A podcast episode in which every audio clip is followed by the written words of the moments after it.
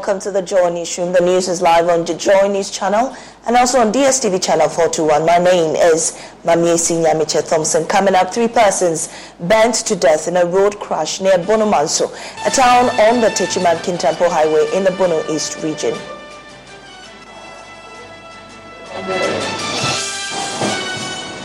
One person has been killed in a reprisal attack in the Yong Dakpemyili chieftaincy dispute with three houses torched. We hear from our correspondent and the assemblyman for the area.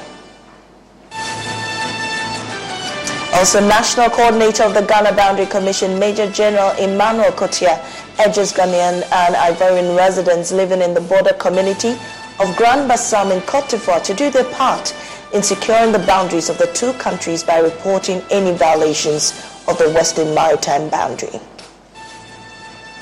Also, three persons are reported to have burned to ashes in an accident Friday near Bonomanso, and we'll be back with details. I am Mamiesi Nyamiche Thompson.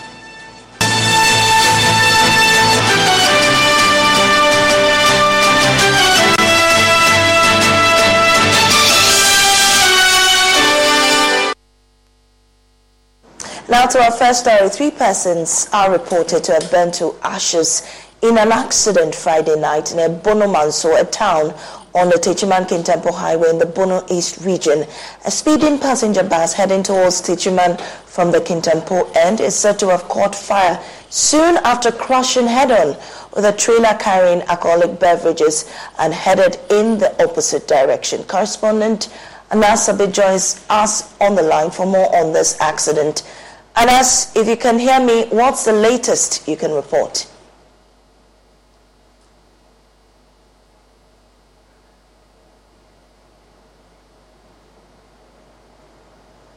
And uh, we we are yet to get to Anas. Um, as you can see on your screen, an accident scene, and some persons injured. Uh, one person on the forehead, and you see his arms and legs in bandages, soiled in blood in a hospital facility. I wouldn't know where yet, but this is an accident where three persons are reported to have been burnt to ashes. And we have our correspondent Anas Sabit on the line with us now. Anas, if you can hear me, I mean, we're looking currently at the, um, the injured persons on our screen, but what's the latest you can report on this particular accident? It's, uh, what we are gathering is that um, the number of persons involved in the accident, accident exceeds uh, 40. I mean, looking at around 45, 46. The accident now, we can confirm that three persons have been found dead at 40 available serious disease of injury. And uh, we have some of them, you know, taken care of by the Hospital in the south. These are still on at the Holy Family Hospital. Uh, we feel that uh, some two others cannot be accounted for. We don't know if uh, we got them completely, but uh, patients and treat the cure from the anything take from the original file command ATFO1 Imagine Info, ATFO Translate, OPIS, DA, This that comes from looking at the Holy Family Hospital uh, as.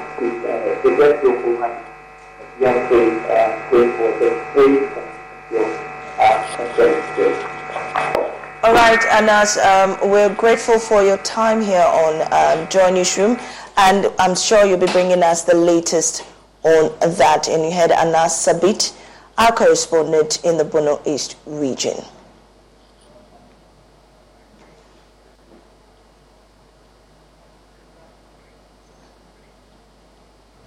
Now, one person has been killed in a reprisal attack in Yong Dakbema, Yela Chieftaincy dispute. Three houses have been torched, according to community members. There was a gun battle for an hour Saturday dawn in the community. The police intervened in restoring calm, but barely 48 hours, there has been renewed gun battle between the feuding factions. The two groups are fighting over the power to rule as chief of the area. Join us via phone line now is Northern Regional Correspondent Martina Bugri. Martina, what more do we know about this violence that has resulted in the death of one person? So it started on Thursday, um, Thursday night where they were, there were gunshots in the community. At the end of the gunshots, two people were injured. And people in the community believe this one is a reprisal attack of the other one that took place on Thursday. And we are told that at dawn, before dawn prayers, they, they started firing gunshots in the community, and that lasted to close to an hour before it stopped. And when they broke and they, they, they were told that one person had died, they also touched some houses in the community. Um, community members who were in the community were calling out to relatives who are outside the area to seek help because they needed the security to be in the community. So, as we speak, what is the current state of the community? Are the security officers on ground manning the situation, or yes. what can we, what can you report? Yes, we are told that there is security presence as we speak now in the community, but the community members are hoping that they stay longer than uh, what happened on Thursday. Have there been any arrest of those who were engaged in this, um, you know, gun battle? At the time as coming on, uh, there had not been any arrest yet from my sources. Right. We're grateful for your time here, Martina Bugri. Also joining us is the assemblyman for the area, Abdul Wahab um, Dauda. If you can hear me, Mr. Dauda, we know of one death. What is the briefing you're getting on this matter, at least the preliminary investigation into this?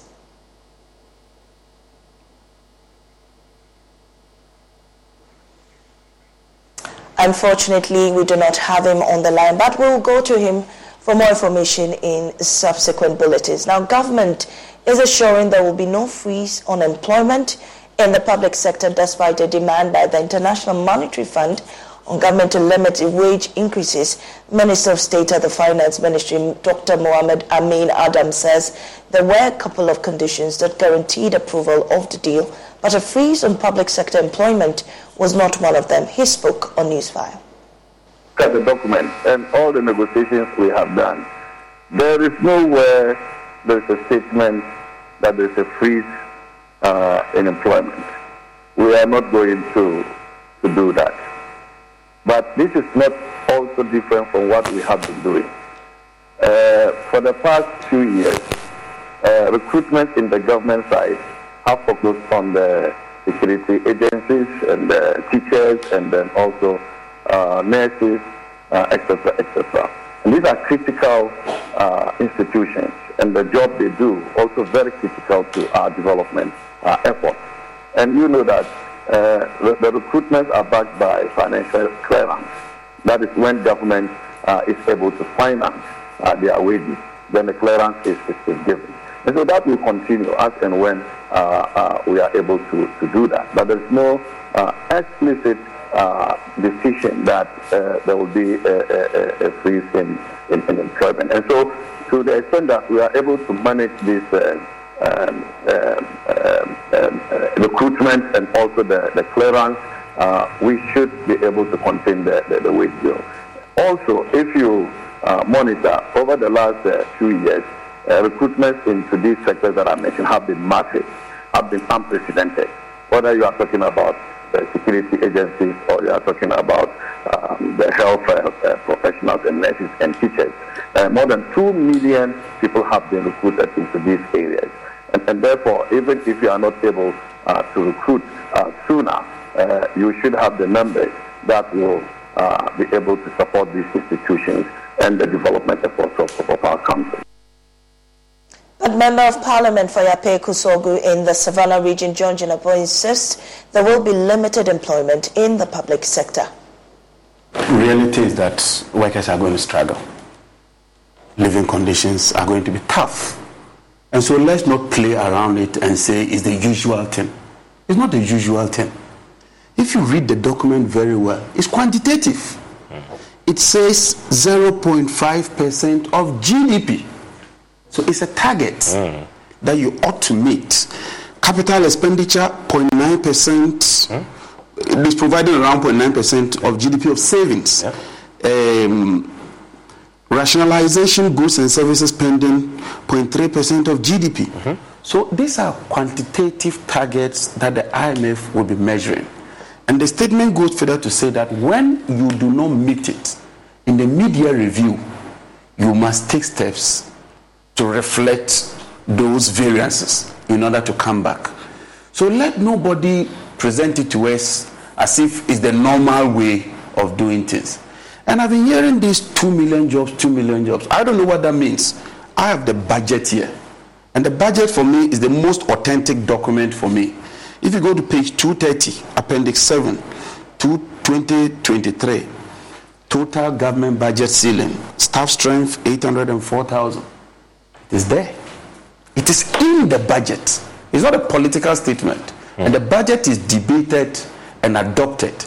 This is what both sides of the House, the entire House, adopted 804,000 total staff strength. I don't know where this 2 million is coming from. 2 million of what? Is it gross figures? Is it current employment? Is it what?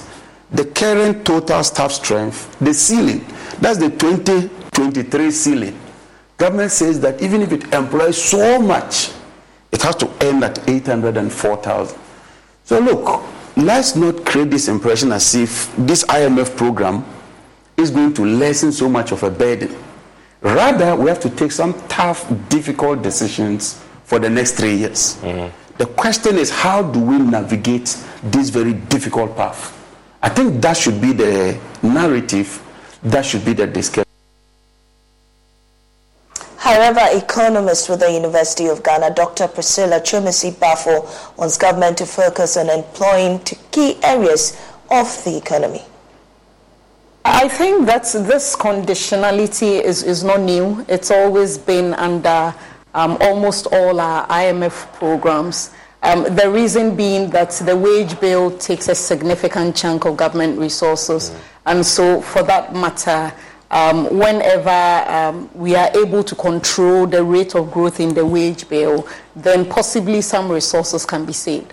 Um, but for me, um, like you rightly said, most of the times um, exceptions need to be made, um, particularly in critical areas such as health and education, um, you would want to um, make exception to replace, for example, retiring labor um, to make sure that there are no um, deficits created in critical sectors. And I think that um, that is um, something that is done under um, usually most IMF programs, but you would not find a wholesale employment into the security services and others when we are under a program because you need to contain the wage bill. And you do that by um, either containing salaries that people are taking or by reducing the number that is uh, being. I know you're smiling. I was wondering. I mean, yes, I, I, you know it will affect you. You know. I, I know. Essentially, I am because we are also dealing with the situation of um, high inflation. So you see, in essence, how do you um, balance labor, that? Exactly, labor. It's really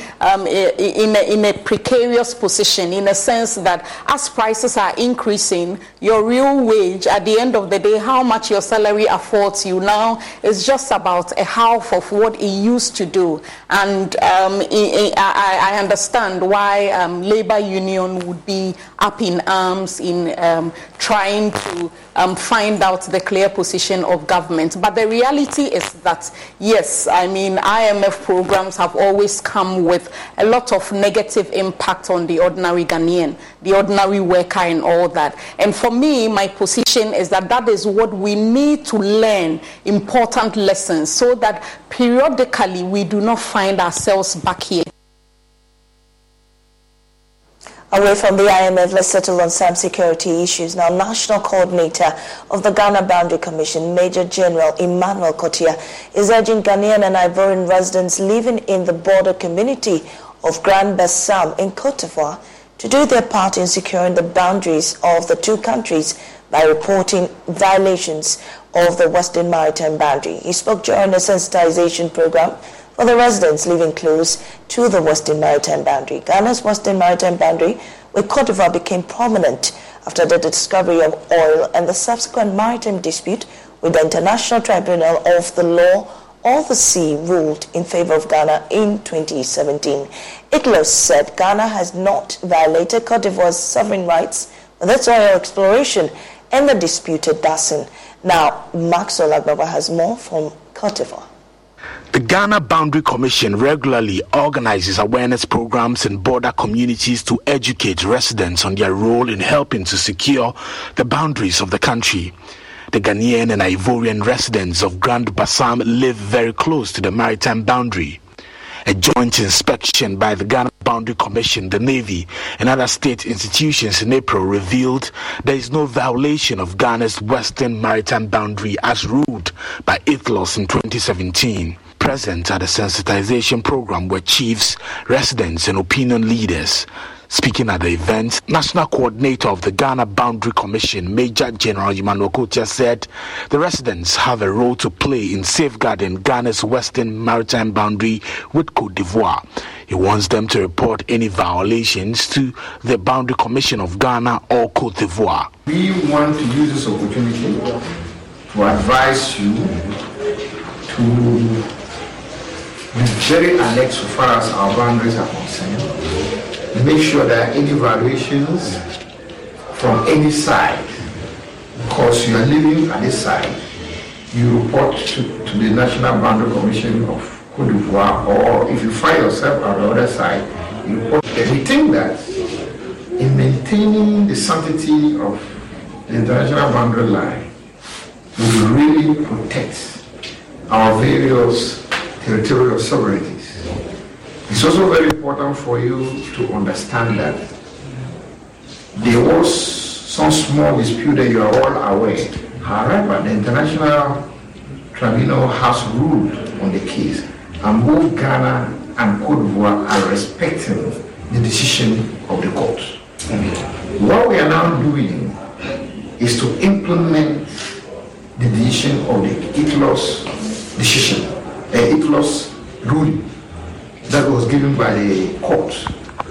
And in that case, we and the National Boundary Commission of uh, Cote d'Ivoire we are working together to manage a number of issues. One, inspection, joint inspection of the maritime boundary so that we see that there are no violations in the, on the maritime line. He says the Ghana Boundary Commission has been discussing various initiatives with its Ivorian counterpart on how the two countries can improve cross border cooperation.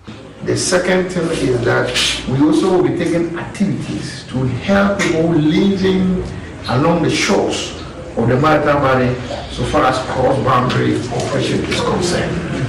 And in doing so, we have we have been meeting over the period to discuss various initiatives in which we can adopt to be able to support cross uh, boundary cooperation and regulations of the country that you are and to also respect the rules that govern crossing of international boundaries so far as both international maritime boundaries and the land boundaries are concerned.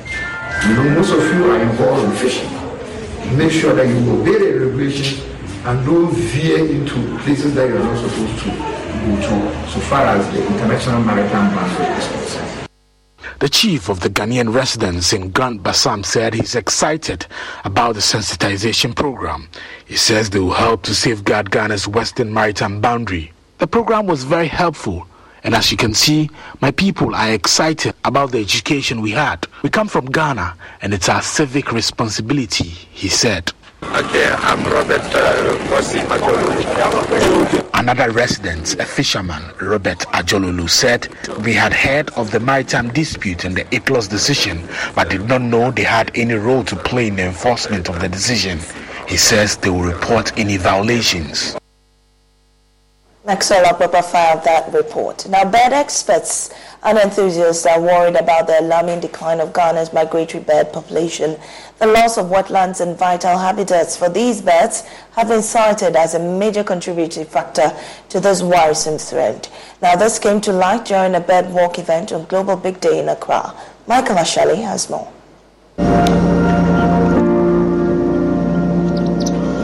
A pied kingfisher sits comfortably on the branch. It It is a captivating bird known for its distinctive black and white plumage and impressive fishing skills.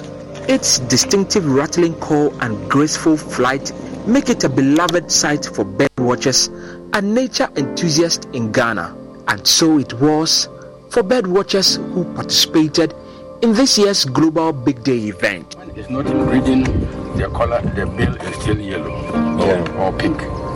And the, the, the juvenile has a black bill. With binoculars in hand, and in the company of ornithologist David Damani, they embarked on an adventure of discovery, unlocking the secrets of Ghana's winged wonders, one feathered marvel at a time. See, this is the um, northern red bishop.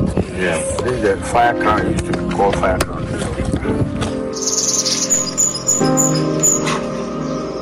The yellow crowned bishop is a striking bird with its vibrant yellow crown and intricate black plumage.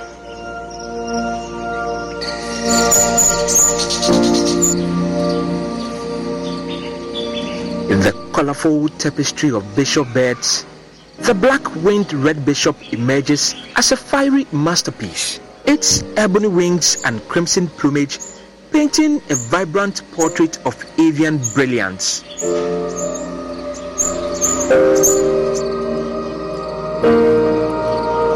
Like a vision from an artist's brush, the western reef heron graces the wetlands with its ethereal presence, adorned in a cloak of slate gray plumage that embodies elegance and tranquility. Perched gracefully on the ground, the collared pratincole exudes an air of serenity embracing its surroundings with a relaxed demeanor that invites admiration for its poise and beauty. The loss of wetlands, the once cherished homes to countless migratory birds, poses a grave concern as these vital habitats diminish, threatening the vibrant melodies and survival of these winged travelers. Joseph Afrifa is with the Ghana Wildlife Society. There are a lot of benefits we get from every species on Earth. So, and then um, there's that thing we call the food chain and food cycle. So, somebody feeds on somebody, somebody feeds on somebody. So, the snake feeds on the frog, um, the frog feeds on probably other things, and then that cycle goes on. The birds feed on the snake, the, somebody feeds on the bird, and that. So, if you take one thing out of the equation, that means you've distorted the balance. So, um, the numbers going down means that the ecosystem functioning is, is being um, tempered with. For participants, their hearts were filled with gratitude. I like this. I mean, I've studied birds a little. Okay. I never took the pain to actually look at the details of what the names were, the features, and today I got to learn. So I believe that if I follow through with the monthly bird watching, I'll be a good and an experienced watcher here. From the resplendent colors of the bishops to the majestic flight of kingfishers, bird walking shows the magnificence and fragility of Ghana's feathered inhabitants. Until we meet again, happy birding. For Joy News, Michael Ashali.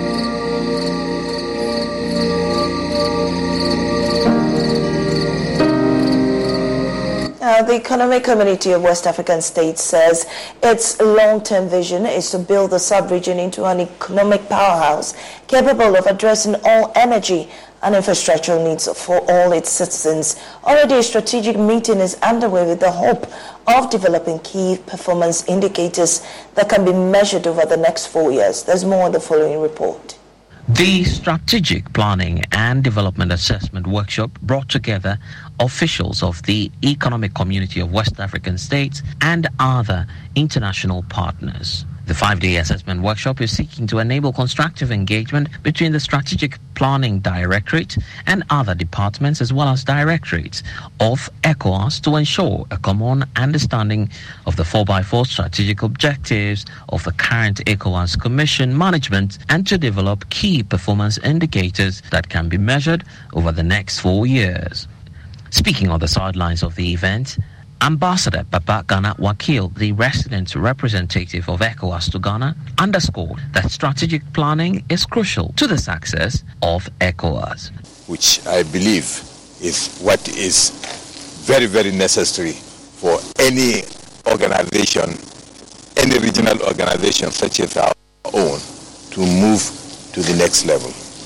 We are a commodity superpower, and the only thing that is standing on our way to be at par with the Middle East and some countries in, in, in Asia is to get our digital and energy infrastructure on a sound footing because those are the enablers. Once you get those right, then you will be able to get other things right. That is the purpose of our gathering, is to connect the dots. Let everybody be here under one roof to make their contributions. I believe we have experts from all over including some consultants and resource persons who are ready to brainstorm on this issue. Deliberations at this year's meeting focused on the mines infrastructure and digital economy. So we are here today with all the directorates. We are focusing on energy, mines, infrastructure, and digital economy to look at the 4x4 critically and then develop uh, key performance indicators for the 4x4, which can be used to measure the performance of this current uh, management of the ECOWAS Commission. So we're here to come up with indicators, how we measure it, who and who is involved, what are the programs and the projects that will lead to the achievement of all the priority actions being identified by the current management. So how would this feed into the Vision 2050? Yes, it's, it will feed in time over time because this is, we can say, is a medium term. The regional economic body ECOWAS says it is hoping to align the common strategic framework and the 4x4 strategic objectives and key performance indicators defined during the finalized common strategic framework. Now, danger looms at Kaneshie Bishop 1 and 2 basic schools in the Okaikwei South municipality of the Greater Accra region where live electric wires run through a tree on the compound, exposing pupils to danger. Apart from that, the situation is adversely impacting teaching and learning as parts of the roof of the school structure have been ripped off by the branches of a huge tree. Pupils and residents are thus calling on the Electricity Company of Ghana Municipal Assembly and the Department of Parks and Gardens to immediately intervene. My colleague Carlos Calony has the rest of the story. It's break time here at Kaneshie Bishop 1 and 2 basic schools at Bubiashie in the Okaikwei South municipality of the Greater Accra region. The over 1,000 school pupils have been let loose to play under many trees here, including this one, which has live electrical wires running through its branches, exposing them to possible electrocution. Even though school authorities have cordoned off the place to prevent school kids from getting closer to the tree, chances of electrocution remains high as the place is still accessible. Here are some of the school children sharing their concerns with Joy News. There's a wire here which is making us afraid of coming to school when it rains. If the rain falls and we see the wire on the trees like that, we become scared. We are afraid that if the rain falls and we tie the tree, it might shock us. So we play under the sun. One of our first, when, when it rains, some of them doesn't come to school. Branches of the tree have also ripped off part of the roof of the school structure and that of residents nearby. Students here say the situation is adversely impacting on teaching and learning. When it rains, there are some holes in our roofing sheet, so the the, the rains leaks through the roofing sheet and some of the drops falls on our head and our boots become wet. When it rains, it does, it does not really come to the class, but there are some holes in the ceiling that falls. When the rain falls, it passes through. Meanwhile, a resident, Educhum Doku, who shares a wall with the school, says he lives in constant fear as a result. I'm really scared. Sometimes when it rains and it gets so heavily and the tenders just run through, I can touch the wall and then it will electrify me because of the electricity wires running through the trees. Attempts made to speak with the school authorities have not been successful. Meanwhile, students and residential joy news, they expect the Electricity Company of Ghana, ECG, or the Parks and Gardens to immediately intervene. we want the ECG to move the electrical wires wires here so that they put it to another place. I'm looking at two options now. Either electricity company of Ghana should come and just redirect the wires because it runs through my, my, my roof and when it rains heavily and it's fell on the roof, everything is going to be scattered. Or will go in for parks and gardens to come and just check the tree. It is too big, so that they will trim the tree to the extent that it will not have effect on the children. From Kaneshie, Bishop 1 and 2 basic schools here in Accra, my name is Carlos Calony for Joy News. Now, Joy News gets results as engineers are currently on site working on the 12-unit classroom block at the Zenu cluster of schools in the Kpong-Katamanso municipality of the Greater Accra region in a bid to fortify the structure for effective academic work. This follows Joy News' earlier reportage on the state of the structure that forced hundreds of school pupils to study under trees. My colleague Carlos Calony once again visited the site and reports.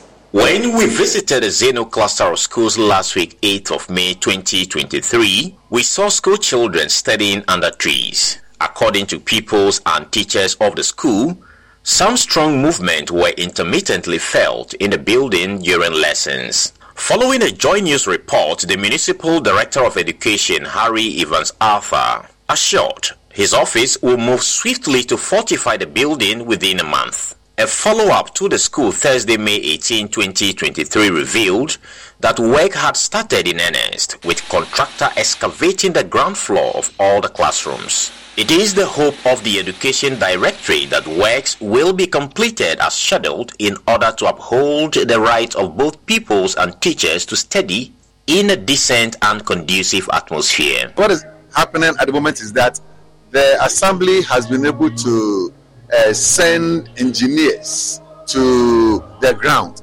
As I speak to you now, work is in progress.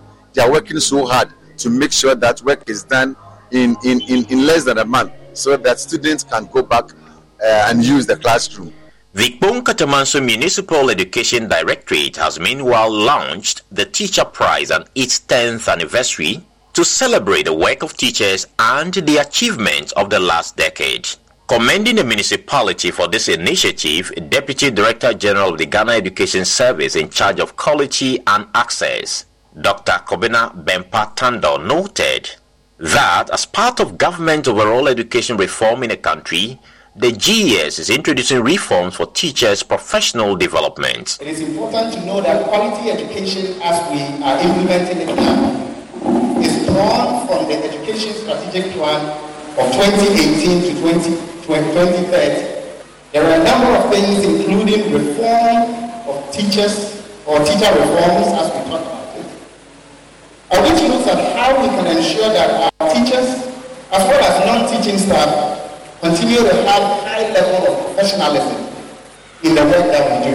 We have worked with the Ministry of Education to implement a number of things. And number one being the 2019 implementation of the Continuous Professional Development Allowance for Teachers to support teachers in their own professional development as they deem necessary and see fit. The launch also witnessed the unveiling of anniversary cloth. Speaking to Joy News, some teachers believe the move would go a long way to enhance academic performance in the municipality. The overall academic performance, you see, when, when teachers are appreciated, they give off their best. And if when teachers are giving off their best, then definitely the academic performance is also going to be improved. With this, I tell you, you our next result is going to be different. From Kpong-Katamanso Municipality, my name is Carlos Calony for Joy News. The Member of Parliament for the Wa constituency, Superintendent retired Peter Lanchene Toobu, has described as uh, the inhumane and unconducive learning environment that pupils of Kantu Primary School in the Wa West district are being subjected to. Joy News in a report by Georgia Kobina aired on Tuesday told the challenges that authorities and pupils of Kantu Primary School grapple with on a daily basis in their bid to have access to education.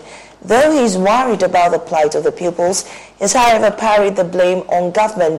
Finding great candidates to hire can be like, well, trying to find a needle in a haystack. Sure, you can post your job to some job board, but then all you can do is hope the right person comes along. Which is why you should try ZipRecruiter for free at ziprecruiter.com slash post. ZipRecruiter doesn't depend on candidates finding you, it finds them for you. Its powerful technology identifies people with the right experience and actively invites them to apply to your job. You get qualified candidates fast. So, while other companies might deliver a lot of hay, ZipRecruiter finds you what you're looking for. The needle in the haystack. See why four out of five employers who post a job on ZipRecruiter get a quality candidate within the first day. ZipRecruiter, the smartest way to hire. And right now, you can try ZipRecruiter for free. That's right, free at ziprecruiter.com slash post. That's ziprecruiter.com slash post. ziprecruiter.com slash post. And their stories. A key part of our job here at Joy News is to make clearer the muffled voices in every part of society. We shine light on the issues. My name is Aisha Ibrahim, and this is Joy News.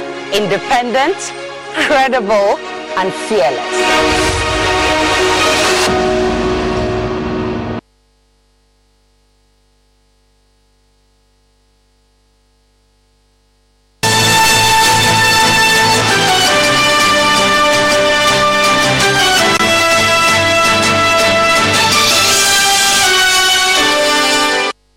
Welcome back. Now, one challenge farmers in Ghana face is the lack of scientific data on soil fertility variations within specific local contexts. As a result, the mass application of inorganic fertilizers has not yielded desired outcomes. Against this background, Tropenbos Ghana, together with friends of the nation and the Faculty of Renewable Natural Resources at KNUST, is implementing the EU-funded research for development and innovation, agriculture, and a learning project in Ghana to address this challenge. Explaining the details of the project, a lecturer at the Faculty of Renewable Natural Resources, KNUST, Professor Treb stated that the project sought to generate scientific data on specific soil nutrient deficiencies within target landscapes to enable farmers make informed decisions on soil amendments for improving soil fertility and crop yield. This project, uh, which is funded by the EU, is designed to help farmers overcome some of the major hurdles that they face uh, in trying to grow certain crops in the country. And the crops are basically uh, maize, rice, and then um, legumes, uh, either soybean or cowpea. And the hurdles that we are trying to help them overcome uh, include one, low soil fertility, uh, and then uh, also after harvesting, how to um, trash the crops so that they can remove the grains from the uh, residue. Um, and then we also have a situation in which farmers have a lot of complaints, but they are unable to make their voices heard by the right authorities, whether these are local authorities or they are national authorities. So we provide a platform uh, where farmers can dialogue alongside other stakeholders in the agricultural value chain to make sure that their concerns are heard by the relevant people and hopefully uh, through that they can get support or help from whoever has to deal with that particular problem. In, in the tropics, soils are generally poor because of uh, one in the way which they have been formed. These are very old soils, so they are heavily leached. And nature actually replenishes soil nutrients in the tropics through uh, what we call uh, nutrient uh, recycling.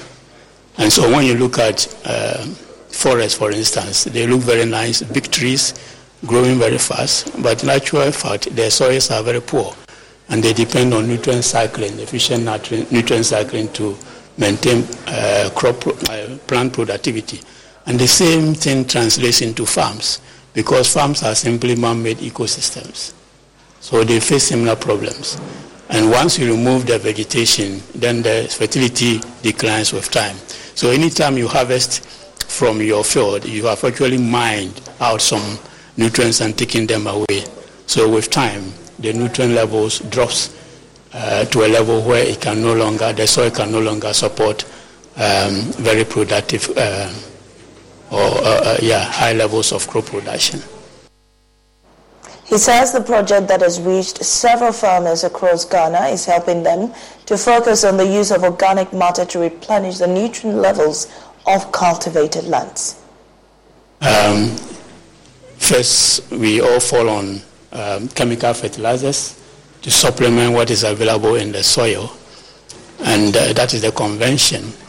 Uh, but we also know that um, you can use uh, some traditional methods which is falling back on organic uh, matter through nutrient cycling to also uh, replenish the soil nutrients. So this project actually is focusing on that second aspect of uh, falling on nutrient cycling, which is what nature does to replenish soil nutrients which are removed through cropping.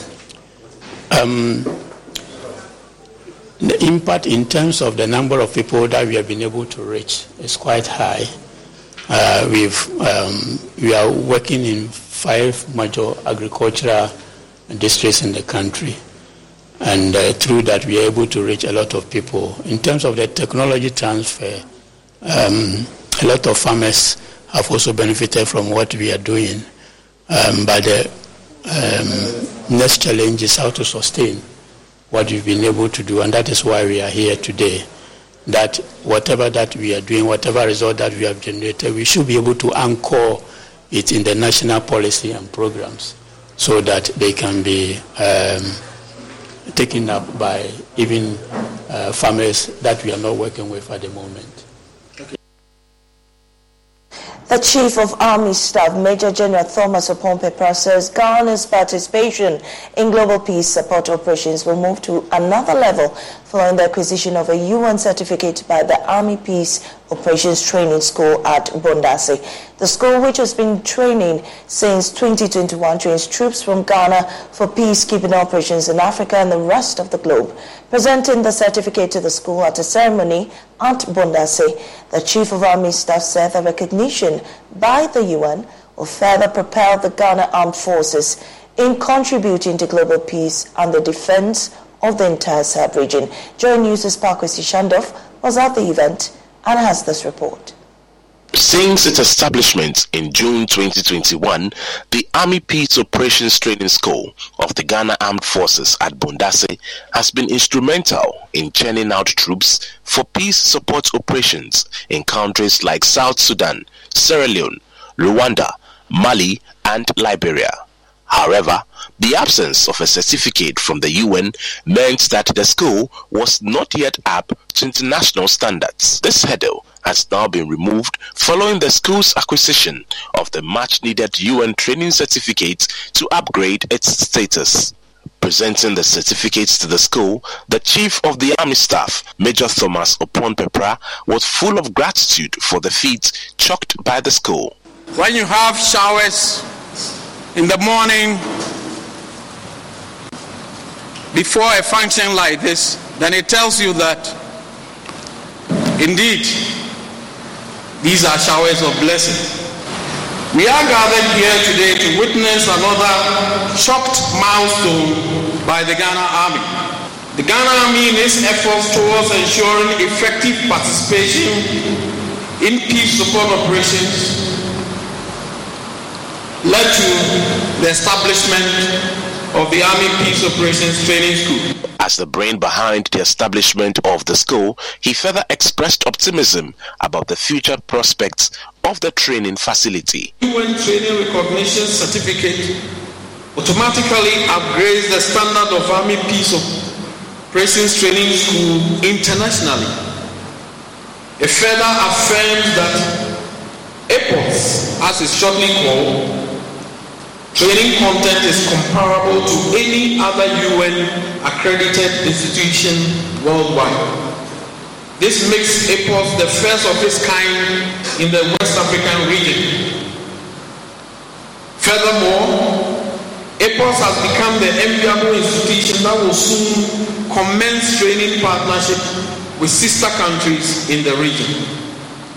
It will additionally conduct short duration tactical courses in the areas of peace support operations. On his part, the commander of the school, Colonel C.K. Dingane added that apart from the training of military troops, the school is also opened to equipping interested persons in the dynamics of peacekeeping.